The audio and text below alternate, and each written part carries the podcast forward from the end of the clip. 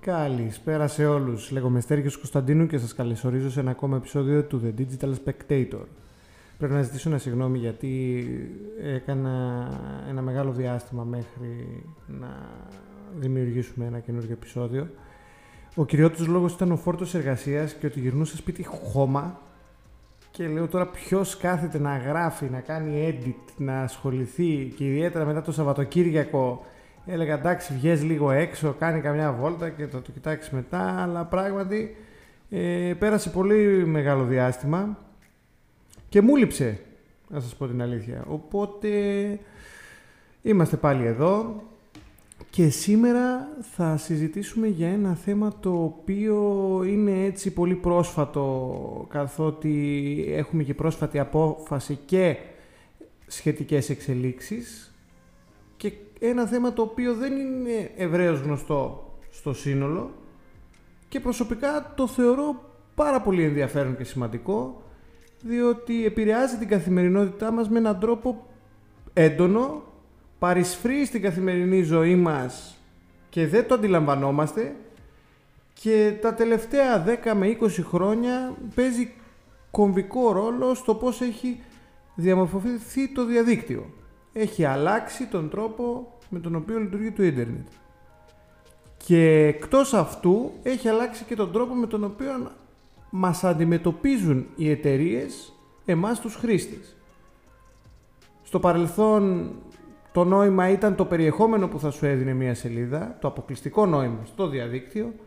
Σήμερα έχει μετατοπιστεί το κέντρο βάρους προσοχής στο πώς θα μπορέσουν να κεντρήσουν το ενδιαφέρον σου όταν βρίσκεσαι σε μια σελίδα έτσι ώστε να μπορέσουν το ενδιαφέρον αυτό να το εμπορευτούν. Θα μιλήσουμε λοιπόν για το σύστημα του Real Time Bidding ή RTB. Ένα σύστημα το οποίο έχει αλλάξει, όπως είπαμε και προηγουμένως, τον τρόπο με τον οποίο λειτουργεί το ίντερνετ.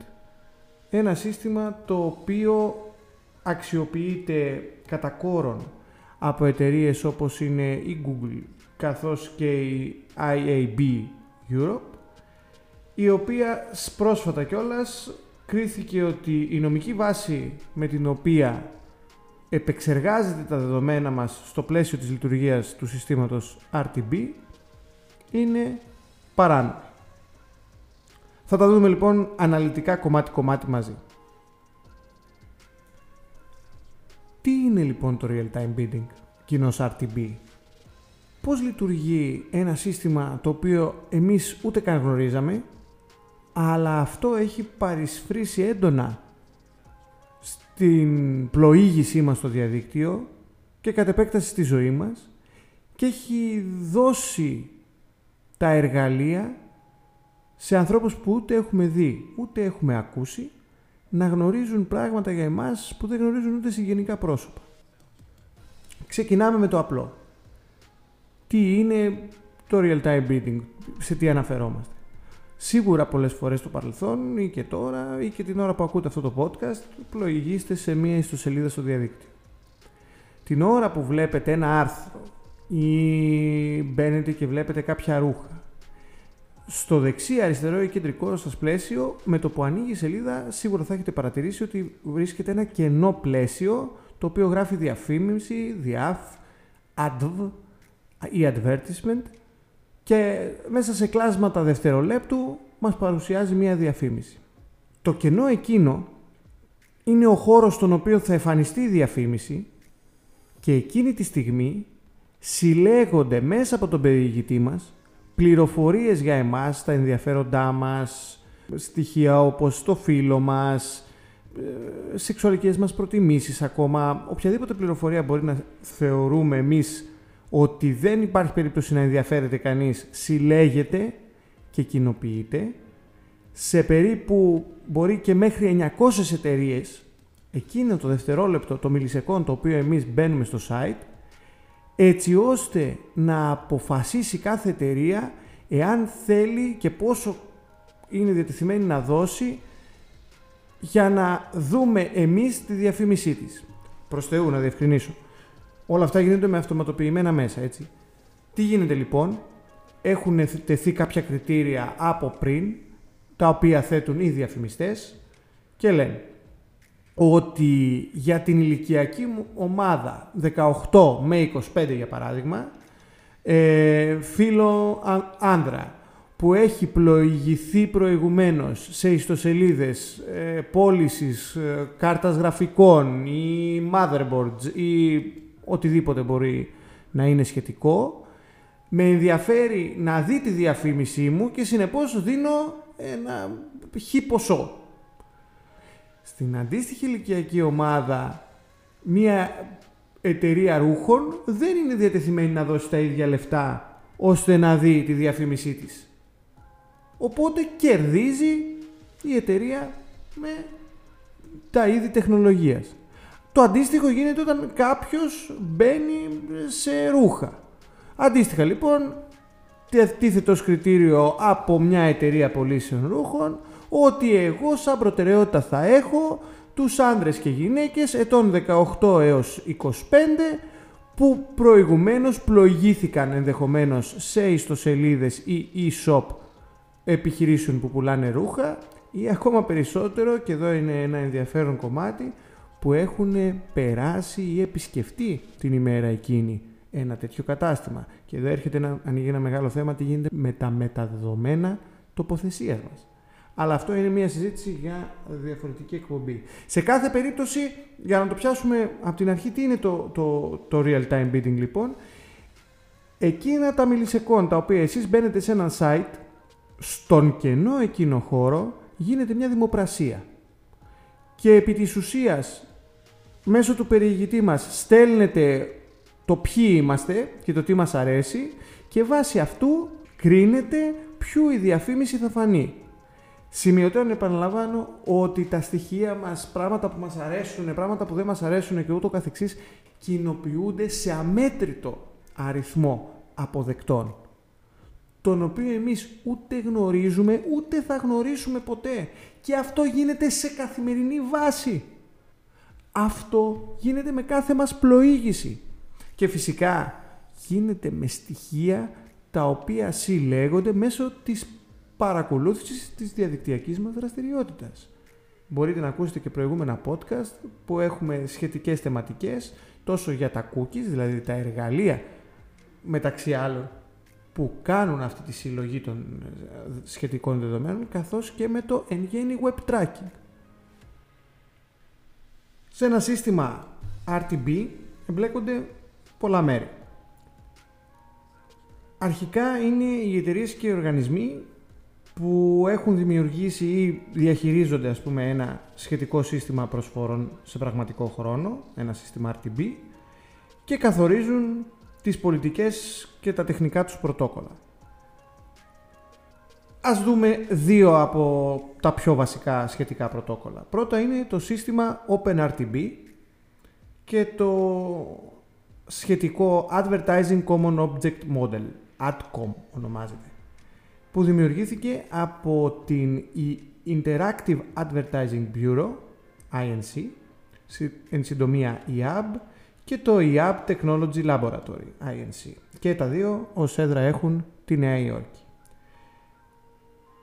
Και δεύτερο είναι το σύστημα Authorized Buyers που δημιούργησε η Google. Σημειωτέων ότι στο Interactive Advertising Bureau συμμετέχουν η Amazon, η Facebook, η Twitter και η Google.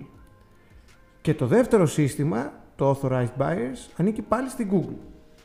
Τρομερό. Το OpenRTB, το οποίο ήταν το πρώτο που αναφέραμε, είναι ένα τυποποιημένο πρωτόκολλο που αποσκοπεί στην απλούστευση της διασύνδεσης μεταξύ των παρόχων διαφημιστικού χώρου, των ανταλλακτηρίων διαφημίσεων, της πλατφόρμας sell-side και δίκτυα που συνεργάζονται με εκδότες και των ανταγωνιστικών αγοραστών διαφημιστικού χώρου, πλειοδότες, πλατφόρμες demand-side ή δίκτυα που συνεργάζονται με διαφημιζόμενους. Ο γενικός στόχος του OpenRTB είναι η καθιέρωση μιας κοινής γλώσσας επικοινωνίας μεταξύ αγοραστών και πολιτών διαφημιστικού χώρου. Τώρα, ποια μέρη εμπλέκονται στο σύστημα του real-time bidding; Καταρχάς έχουμε τη ζήτηση και την προσφορά, έτσι. Προσφορά. Εταιρείες ή ιδιώτες που διαθέτουν ένα site ή ένα app το οποίο διαθέτει διαφημιστικό χώρο.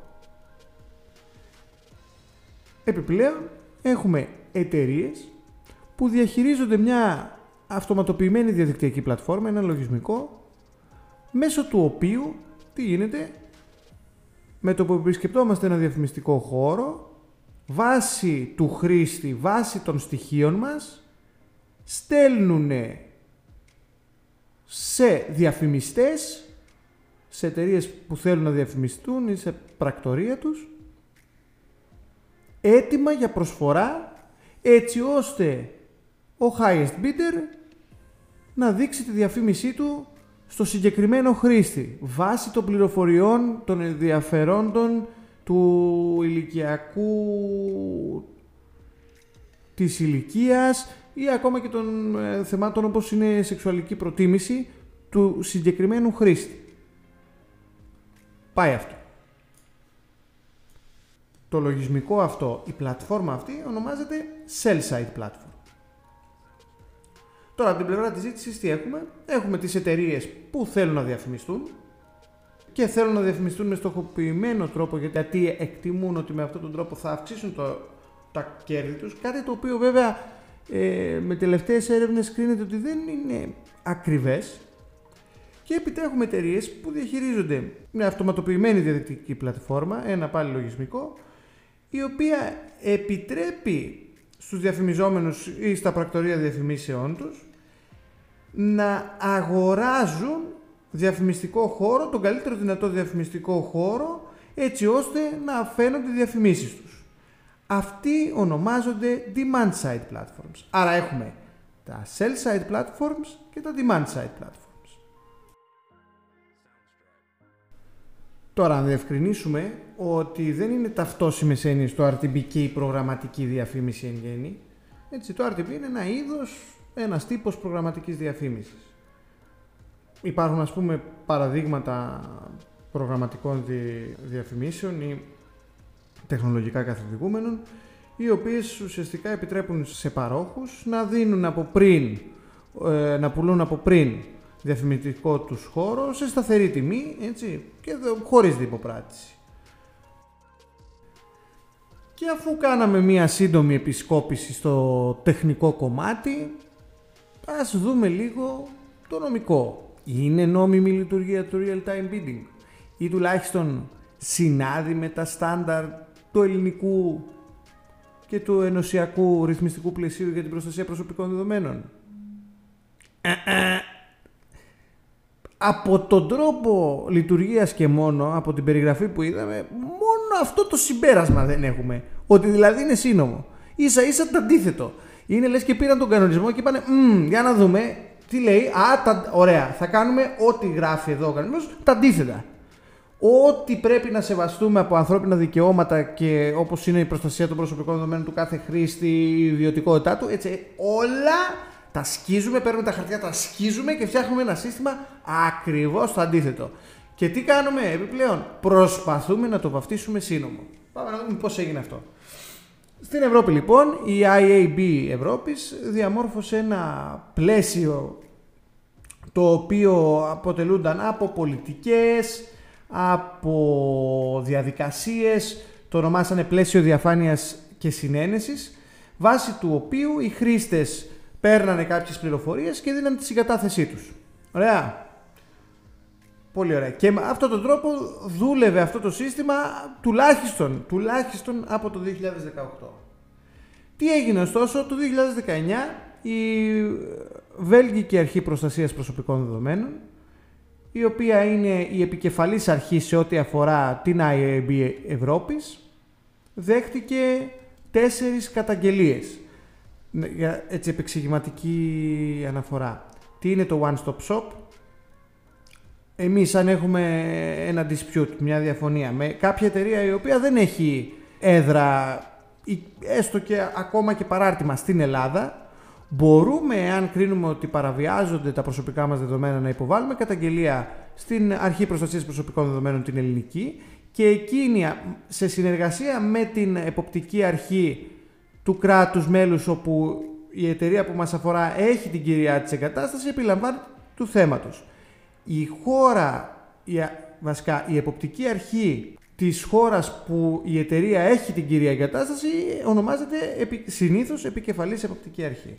Έχουμε λοιπόν τέσσερις καταγγελίες στην Ιρλανδία, στην Πολωνία, στην Ολλανδία από ιδιώτες καθώς και από ΜΚΟ. Έτσι. Κυρίως το, το, θέμα αυτό το σήκωσε πρώτος ο Τζόνι Ράιαν. Έρχεται λοιπόν η Βέλγικη Αρχή Προστασίας Προσωπικών Δεδομένων και επί του ζητήματος αυτό στις 2 Φεβρουαρίου του 2022 βγάζει μια απόφαση με την οποία επιβάλλει πρόστιμο στη, στην ΙΑΒ Ευρώπης της τάξης των 250.000 όχι τεράστιο για αυτές τις εταιρείες αλλά σε κάθε περίπτωση όχι ευκαταφρόνητο και παράλληλα έκρινε ότι το σύστημα αυτό δεν είχε καμία σχέση με τις βασικές αρχές της νομιμότητας, του περιορισμού του σκοπού, της ελαχιστοποίησης των δεδομένων, της περίοδου αποθήκευσης, καθώς και ότι η συγκατάθεση που έδιναν οι χρήστες ήταν άκυρη. Συγκεκριμένα ο κανονισμός δίνει κάποια standards σε ό,τι αφορά την εγκυρότητα της συγκατάθεσης, ε, χαρακτηρίζεται από την ελευθεριότητά της, το πόσο συγκεκριμένη είναι, το πόσο ε, εν πλήρη επίγνωση βρίσκεται το υποκείμενο των δεδομένων και βάσει αυτών κρίνεται αν η συγκατάθεση εν γέννη είναι ε, έγκυρη ή όχι. Τι αποφάσισε λοιπόν η Βέλγικη Αρχή Προστασίας Προσωπικών Δεδομένων; Καταρχάς ότι η συλλογή καθώς και η κοινοποίηση των προτιμήσεων των χρηστών, το τι θέλουν, τι τους αρέσει, τι ηλικία έχουν και όλα αυτά τα, τα υπέρμετρα που συλλέγουν και κοινοποιούν σε εταιρείες διαφήμισης για εμάς, ότι δεν έχει νόμιμη βάση, καθότι η συγκατάθεση ήταν άκυρη. Στο σημείο αυτό σημειώνεται ότι για την επεξεργασία αυτή η IAB Ευρώπη, σύμφωνα με τη Βέλγικη Αποδοποχού, είναι από κοινού υπεύθυνου τόσο με αυτούς που έχουν ιστοσελίδες, όσο και με τα Consent Management Platforms, τους πολιτές AdTech και άλλους ενδεχομένως εμπλεκομένους φορείς. Έχει μεγάλη σημασία αυτό διότι μπορεί και ο κάτοχος της οποιασδήποτε σελίδας να βρεθεί έκθετος. Οπότε θέλει ιδιαίτερη προσοχή μετά και ιδιαίτερα μετά από αυτή την απόφαση. Επίσης, πολλοί στην ε, αγορά και ιδιαίτερα πολλοί ειδικοί που ασχολούνται με το GDPR χρησιμοποιούν ή προτείνουν να χρησιμοποιηθεί το ένομο συμφέρον ως νόμιμη βάση για παρόμοιες ή αντίστοιχες έτσι, επεξεργασίες. Ε, εν τούτης η Βέλγικη από εδώ που είπε ότι δεν μπορεί το ένομο συμφέρον να αποτελεί έγκυρη νομική βάση για μια τέτοια επεξεργασία. Και τέλος, σε ό,τι αφορά την ε, κοινοποίηση των δεδομένων μέσω του πρωτοκόλου του Open RTB διευκρίνησε ότι είναι έτη περαιτέρω παράνομη καθότι δεν συνάδει με καμία από τις αρχές που προβλέπει ο κανονισμός τους οποίες αναφέραμε νωρίτερα. Πρακτικά δηλαδή τι γίνεται; Βγήκε η Βέλγικη από το το Φεβρουάριο και είπε κάτι το οποίο είναι αυτονόητο. Δεν γίνεται να συνάδει με το πρωτογενές ή το δευτερογενές ενωσιακό δίκαιο καθώς και με το πρωτογενές ή δευτερογενές εθνικό δίκαιο. Το γεγονός ότι χωρίς να έχουμε εικόνα, χωρίς να το γνωρίζουμε, ξαφνικά με την πλοήγησή μας στο διαδίκτυο Κάποιος συλλέγει το ποιοι είμαστε και το ποιοι δεν είμαστε και το κοινοποιεί σε 900 με 1000 αποδέκτες και αυτοί τηρούν αυτά τα δεδομένα και κάνουν προφίλ για εμάς βάσει αυτών και εμείς δεν γνωρίζουμε και δεν θα μάθουμε ποτέ κάτι. Και πάνω σε όλο αυτό να έχει στηθεί μια βιομηχανία εκατομμυρίων. Είναι κάτι το οποίο και ήδη αργήσαν να βγάλουν μια αντίστοιχη απόφαση είναι κρίσιμο να δραστηριοποιηθούν όλοι άμεσα ενάντια σε όλο αυτό και μπράβο και στα παιδιά της Homo Digital στην Ελλάδα που ήδη υπέβαλαν καταγγελία σχετική για το σύστημα Real Time Bidding καθώς και σε άλλους οργανισμούς στην Ευρώπη που ξεκινήσαν να το παλεύουν. Μιλάμε για ένα σκάνδαλο. μιλάμε για ουσιαστικά μία εταιρεία, προφανώς με όλες τις μεγάλες μέσα, αλλά μιλάμε για μία εταιρεία που έχει την δεσπόζουσα θέση στη συγκεκριμένη αγορά, η οποία ουσιαστικά εμπορεύεται το ποιοι είμαστε, κερδίζει πάνω σε αυτό και εμείς δεν έχουμε ούτε λόγο, ούτε επιλογή, ούτε δυνατότητα να κάνουμε κάτι. Γιατί δεν έχουμε πρώτα απ' όλα πληροφόρηση. Και βάζω στοίχημα ότι ο, ο μέσος χρήστης που μπορεί να κάνει, να υποβάλει ένα αίτημα πρόσβασης σε αυτές τις εταιρείες θα πάρει ελλειπείς πληροφορίες.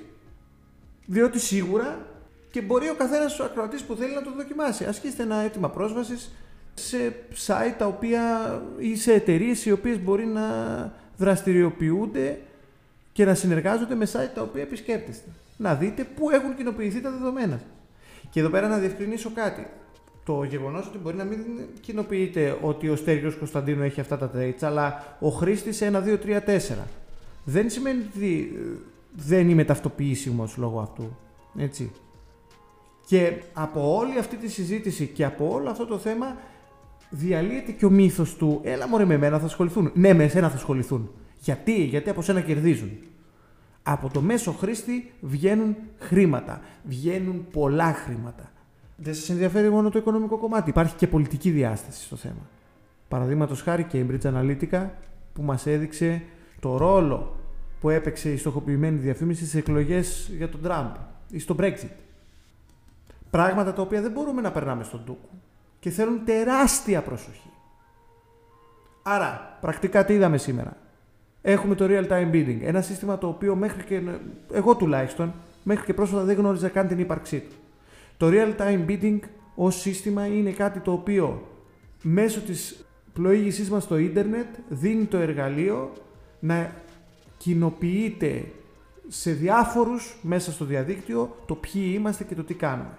Αυτό πρόσφατα κρίθηκε από τη Βέλγικη Αρχή Προστασίας Προσωπικών Δεδομένων ως παράνομο και ζήτησε άμεσα, επέβαλε ένα πρόστιμο 250.000 ευρώ και ζήτησε να γίνουν ήδη ενέργειες έτσι ώστε η επεξεργασία αυτή να γίνει σύνομη.